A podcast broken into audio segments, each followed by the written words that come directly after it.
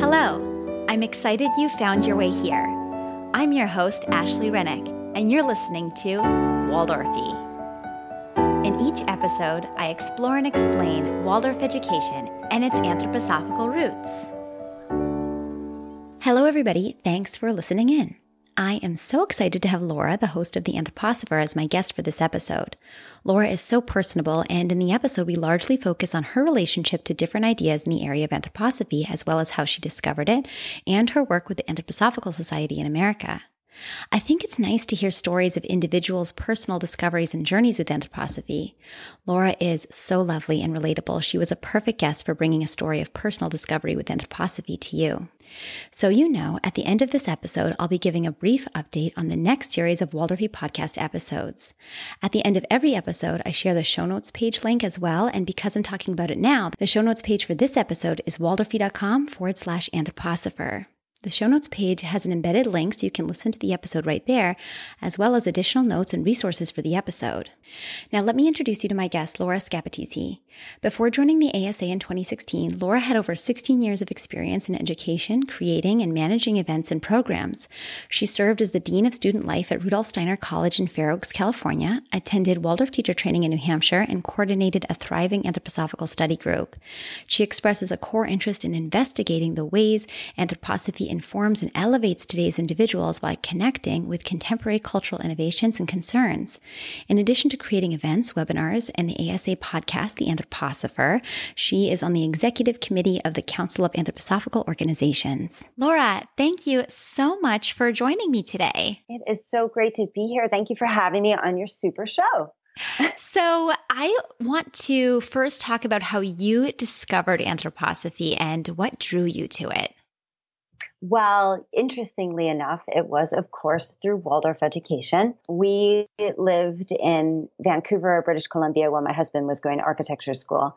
And while we were there, um, we had two children, and we wanted to stay in Canada, but we wanted to move back to the East Coast to be closer to uh, our family from the East Coast.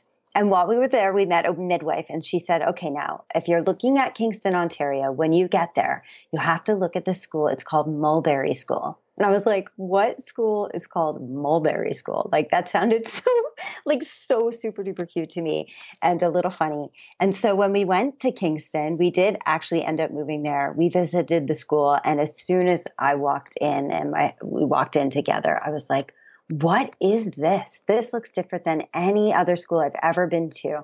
Everything was natural, like the light was really beautiful. All the toys were made of wood, like there were like carrots and peppers and cucumbers, and I'd never seen anything like it. And so just the feeling in the building and and the, the play yard was supernatural too. So our eldest went to the parent child there uh, class there. And that's when I started to learn a little tiny bit about anthroposophy. Um, and the teacher there, she was so amazing. Uh, I can just say a little bit more. She, my husband was raised Catholic and had really like left that um, left religion altogether and I wasn't raised with any religion. And so when they started to do like a blessing in the classroom, he had all kinds of questions and was not down with it at all.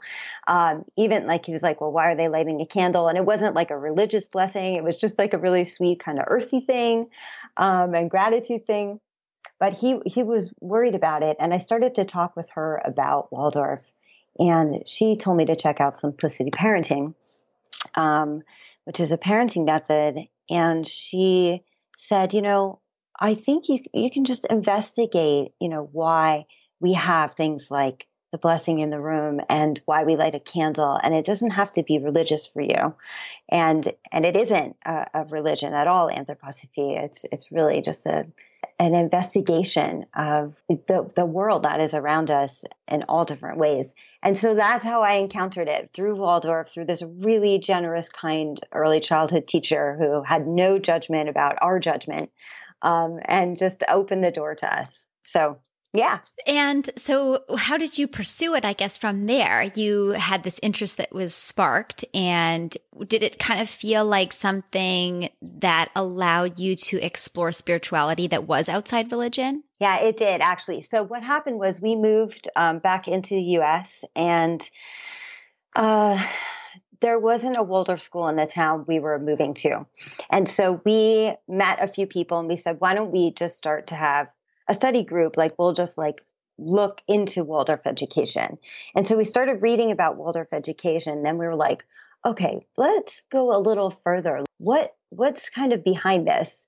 And uh, we met a woman that was running a study group near a Waldorf school near Philadelphia, and she started coming up to our our house and we read the book how to know higher worlds together and we were all like young parents little kids we, we got a babysitter we'd have a potluck every time and we like cordoned off a part of our room so we could do this uh, study of the book how to know higher worlds and in there it talks about the picture of the human being and um, very practical exercises you can do for like inner development.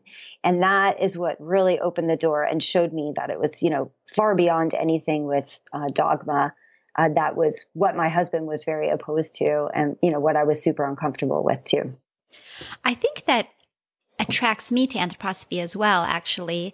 It's different and unique in that usually when you look at something and you think, oh, do I, do I have interest in this or do I want to be a part of it or pursue it? You're looking at it from the inside. It's more, it's most innermost core and looking out. But the way people discover anthroposophy most often from what I hear is they see something like Waldorf education or what Steiner had to say about bees or biodynamic farming. And they look at how he talked about these aspects of the natural world or the development of a child. And just a, as an observant human, you yourself can see how some of those things really connect and make sense. And then it kind of sparks something to say, wow, maybe I want to look a little bit deeper into this.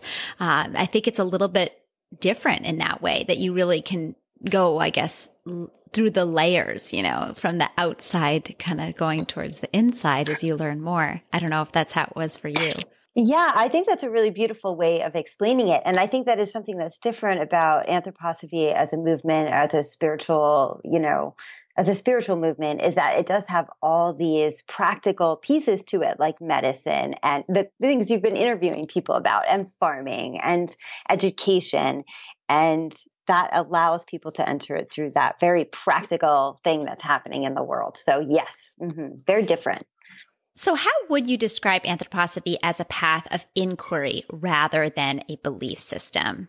Yeah, I think that um, that's a really important distinction for people uh, because they can, I think people can treat it like a belief system. Um, they can do that, and I know people that that do that, but it's really not meant to be that. It's meant to be an engagement with ideas that you bring into yourself and you experiment with and see how they apply. And that's kind of what you just said in a way. It's like, okay, so here's this writing about bees. Um, if I observe the bee, am I going to notice a spiritual aspect of what's happening? Am I going to notice a sense of community um, in the hive and a, a, means of service, how bees are always serving?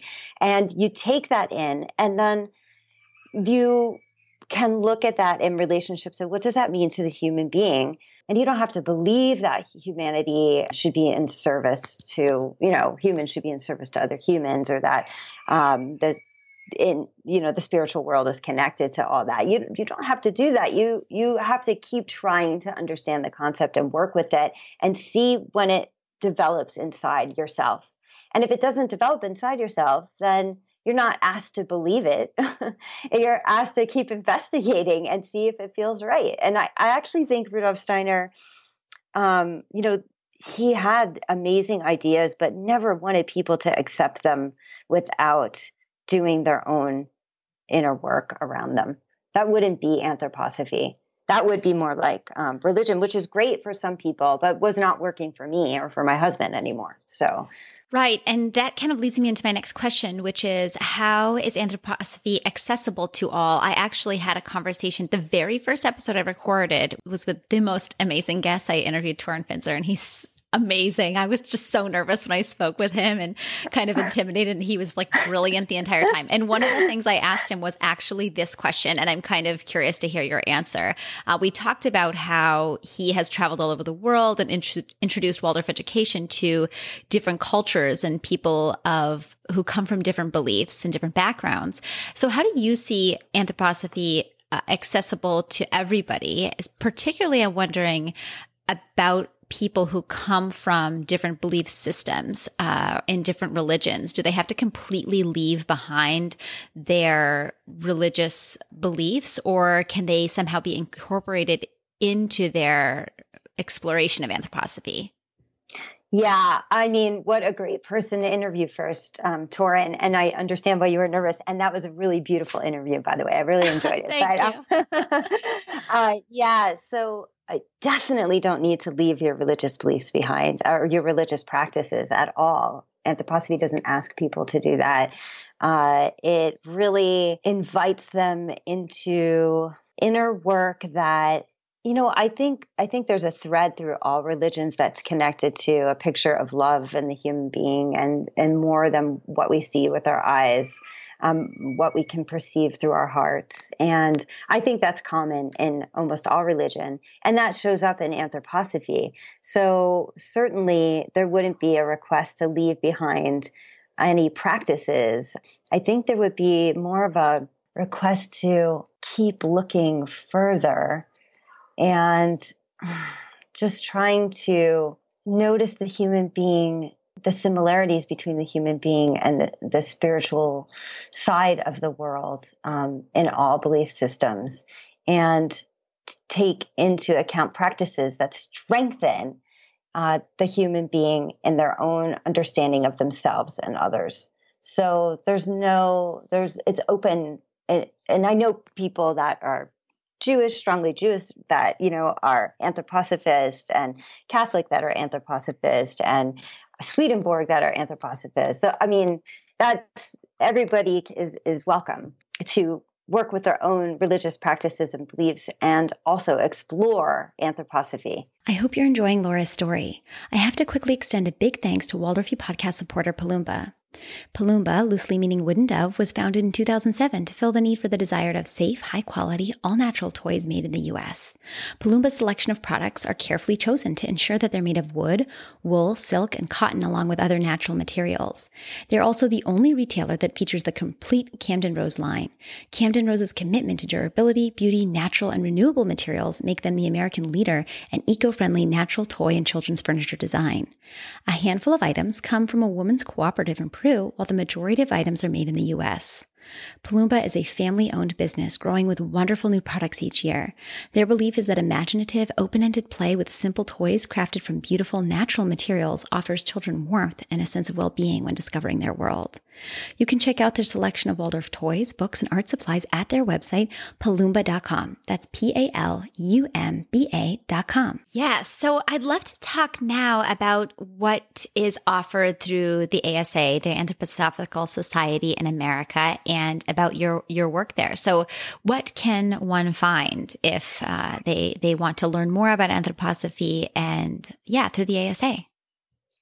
Yeah, so we have a a lot of educational resources for people. Um, I started about four years ago, and just before that, the Anthroposophical Society started doing some online webinars and things like that, and we've really expanded that. So the the really cool thing about anthroposophy, and I remember my brother actually is an anthroposophist, and we found it separately not connected to each other. It's really strange how this happened. We didn't go to Waldorf school. It was just we both ended up on this. That uh, is so interesting. And how did he find it?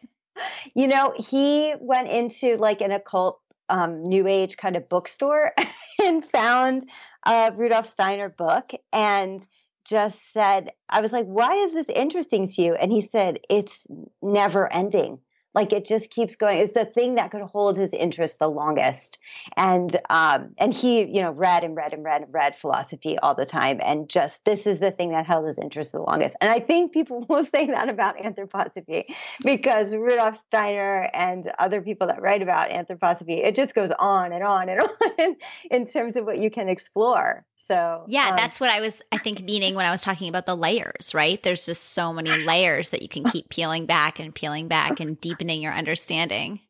Yeah, and I mean, I I've worked for the Anthroposophical Society, and people say things. I'm like, what What is that that you're talking about? I still don't know. You know, I'm like, oh, there's something else for me to discover. Thank you. Oh, you're talking about the stars now, right? Okay. how do I explore that? Oh, you're talking about the divine feminine. That's in you know anthroposophy too great tell me more. And then of course you know farming and medicine and uh, everything it just goes on and on. So yeah those are so many layers. Anyway so oh yeah anthroposophical society. We have a lot of online resources available. Um, for example we have uh, a webinar called metamorphosis with craig holdrege from the nature institute and they do a lot with plant observation there and goethean study of, of of nature in general. And we did a webinar with him and he talked about, you know, the plant and how it changes from seed to plant and all the different parts of it and how it decays and how that in that decay and the death of the plant is actually giving life because the seed is formed. I mean, really just fascinating. Um, we have we have webinars on meditation, on biography work. I don't know if, uh, uh how much um, biography work you've explored here, uh, but we haven't explored any yet. And oh. I might, now that you're mentioning it, I'm going to maybe have to find someone to speak about that because you're not the first person that's brought that up, actually. And it's the one topic that I really didn't know anything about at all when I started this season. So yeah, maybe I will have to find a guest to speak. Oh yeah, I can definitely suggest some people to you. A biography work is so cool because it's kind of as a podcaster, it's kind of what you're doing in a way you're finding out more about people's stories and then how your story listening to other people's story, how that impacts your story and I'm not talking about it as eloquently as I could, but biography is amazing. So we have a few webinar series on that. And then we just did a national conference. So we have national conferences too. We have one that's like our annual conference. And then we usually have a topic specific conference. And for the past three years, we've taken up the topic of death and dying, which sounds like, oh my God, that conference would be so heavy. It's actually like the most positive, light, beautiful, conference we had. And if you talk to anthroposophists, they all know about like death and dying. They're like really kind of into it. And this really, um, if, if you don't know uh, that much at first, you're like, why are they like so interested in this? And it's because there's this picture that when people die, this is unavoidable. Um, that there is a possibility of continuing to connect with people. And that is really something that's so interesting to me because I lost my mom when I was 26 and then I, I could like never really moved through that experience. And then I got this job and I had to do a conference on death and dying. I was like, are you kidding me? This is horrible. I, I, I like, I haven't even settled this at all in myself. I still have a horrible relationship to that topic and was not connected to my mom at all. And then, oh my gosh, I have a, it completely turned around my perspective on what it means to, you know, carry somebody in your heart and be able to, um, like I can read her a poem now and I feel like totally cool about that. And, you know, when she shows up in my dreams, I'm like, sup mom? Like i have a different uh, situation. I'm not having bad dreams about her anymore. It's like really really changed my relationship with her because she's with me no matter what you know she's my mom. So even if you don't think that the person is like a spiritual being and they're with you and that's not quite the picture anthroposophy gives but uh, it's really that staying connected is really amazing. So I digress, but those are some of the things that the Anthroposophical Society has. We're a membership organization. We ask you to please join, and then you can have our magazine, Being Human. It's a really beautiful magazine. You have access to all our webinars and our conferences and discounts on things like that. And then you're part of a global community. So the Anthroposophical Society in America is just a small part of a global Anthroposophical Society that's, and I, am sure you've talked about this before, that's headquartered in, uh, in Dornach, Switzerland at the Goetheanum. And you're part of an international group of people that are interested in the same thing then, which to me is really exciting. I know people all over the world now because I'm connected to the Anthroposophical Society. Yes, thank you so much, Laura, for sharing that um, experience about that conference and how it deepened your relationship with your mother. I really liked that. I think that that's exactly the kind of story that people hear and they're going anthroposophy. It seems so out there. And when you hear about people who have stories with uh, any sort of, I guess, branch of Steiner's ideas, that's the way I kind of describe all of the ideas under the umbrella of anthroposophy. And we haven't talked about death and dying and Steiner's views on that at all uh, in this season. And I'm really glad that you kind of tapped into that a little bit because I think in hearing that, that might touch on someone and they say, Oh, wow, that's actually something that I'm really interested in kind of diving into and pursuing. And I guess allows a way that they can connect and, and, find it. And that's the, that's, I mean, certainly was Waldorf education for me. You know, I went to a Waldorf school and had this experience that was really rich. And then as an adult, looked back and said, whoa, what was that? I have to, that was connected to all these other things. And what are all, what are all those other things? And that's kind of what you know, caused me to look deeper. So thank you so much for sharing that, that experience. Is there anything else that you want to share about the ASA or resources that were helpful for you as you were discovering anthroposophy? Yeah, you know, I think that what we're doing now, one of the things that was helpful for me when I was exploring anthroposophy is that I did have this study group. And so what we've been doing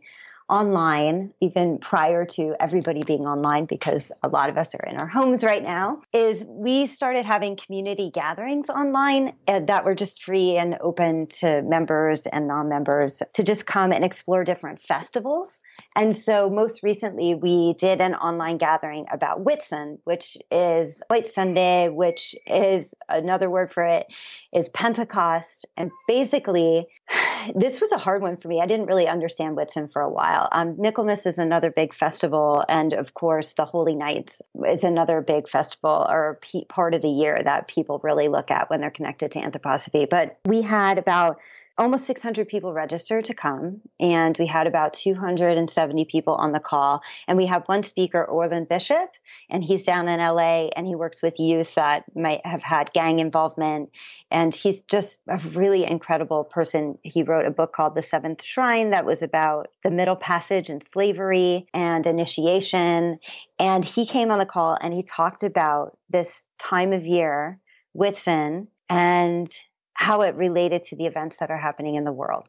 And then we asked people to how far do you want me to go with this? Because I could explain what Whitsun is. Do you want me to talk about that? Yeah, oh, yeah, of course. Okay, so uh, again, I'm not connected to um, religion, but this is a little bit more connected to a, a Christian uh, festival or Christian event that happens. But uh, we're always talking about esoteric Christianity, which I think is you know, this is one of those tricky topics with anthroposophy uh, because I had a hard time when I would find things like that in anthroposophy, and I was like, "That's not me," you know. But the way that Steiner's talking about it is in this universal human to human, human to the natural world, human to the spiritual world, whatever that means for you, uh, perspective. So different than dogma or strict rules or things that would separate people. It's about humanity coming together. So this festival in particular so basically, and here's the, the little Christian part of it.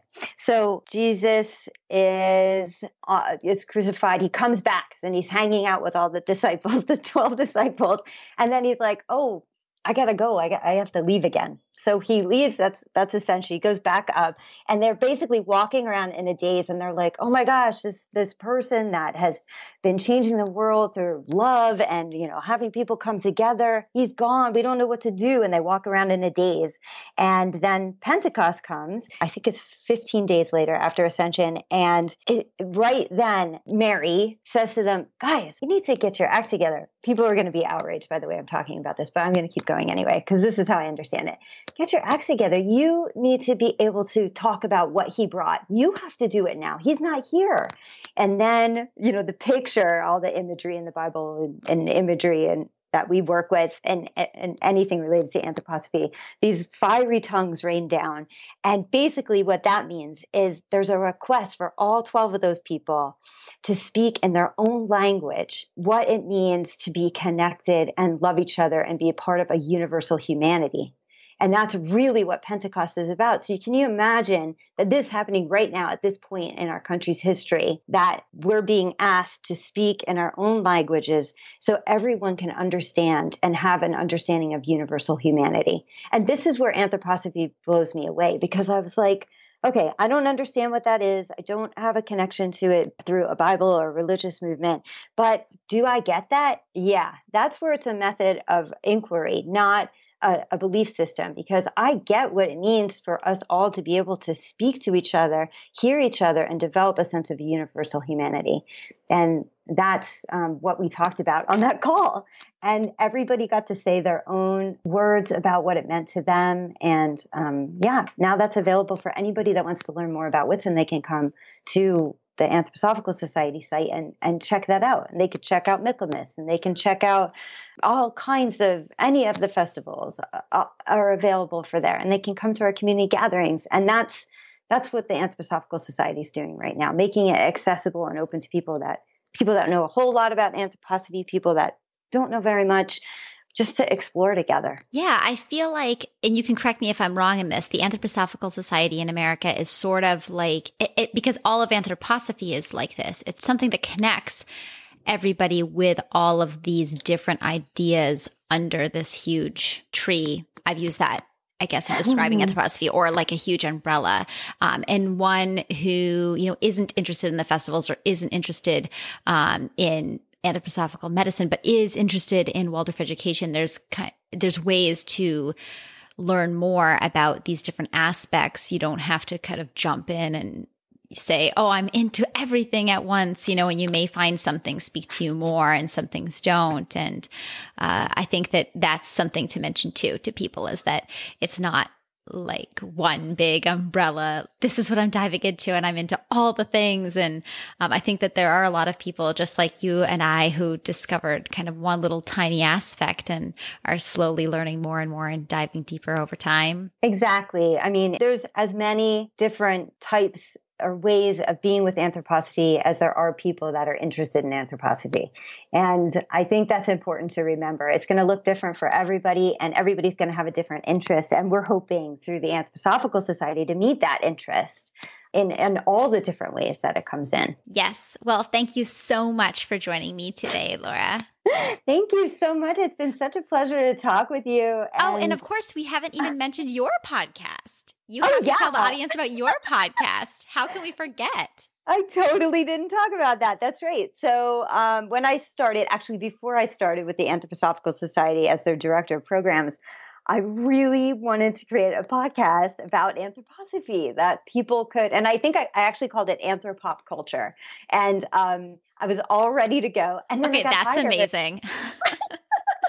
I still might do that one day. But um, yeah, so anyway, it's now called the anthroposopher, the anthroposopher instead of the anthroposophist, but because that feels a little more active. And basically, I interview people. Now I have access to all these amazing people that I can talk to about everything under the sun is related to anthroposophy. Um, we talk to people about diversity and equity and inclusion. We talk to people about trauma, talk to people about peace work, about the festivals, about meditation, um, death and dying, all kinds of stuff. And so you can just look on your um, phone under podcast and find the Anthroposopher, and you'll see a little picture of me walking up the stairs at the Goetheanum. A very my first time there that my friend Anna took while I was there. Wonderful, and I will share a link to the podcast on the show notes page for this episode as well.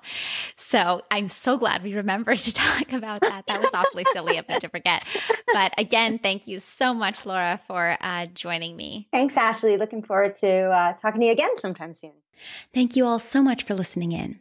Know that you can find additional show notes for this episode at waldorfy.com forward slash anthroposopher.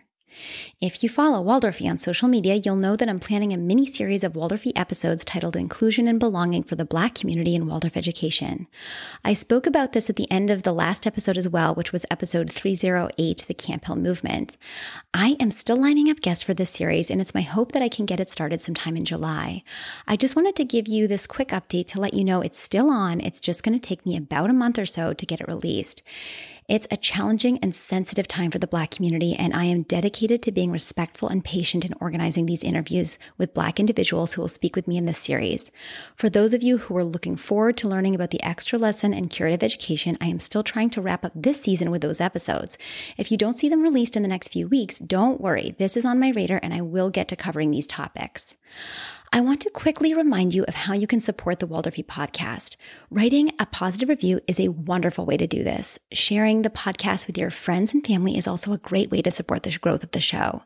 I would so love for you to check out our Patreon page. Patreon is a platform where you can support creators like myself to create content that you love with a small monthly contribution. The Waldorfy podcast is a free resource for parents and those interested in Waldorf education and anthroposophy, but free doesn't pay the bills. It would mean so much to me if you would consider becoming a supporter. If you want to learn more about how you can support the podcast on Patreon, please visit waldorfy.com forward slash Patreon. I cannot begin to express to you how much I really appreciate all of your support of the podcast. Again, special thanks to Waldorfy podcast supporter Palumba. As a reminder, you can check them out at palumba.com. And for a list of my favorite Waldorf toys, be sure to visit waldorfy.com forward slash favorite toys. And that is favorite as we spell it in the US. As always, I so appreciate your feedback on this episode. You can always reach me at info.waldorfy at gmail.com or leave a comment on the show notes page for this episode. Again, the show notes page for this episode can be found at waldorfy.com forward slash anthroposopher. I would so love to connect with you on social media. I'm at B Waldorfy. That's B E Waldorfy on Facebook, Instagram, and Twitter, but I'm definitely the most active on Instagram. Thanks again for listening in, everybody. Be well.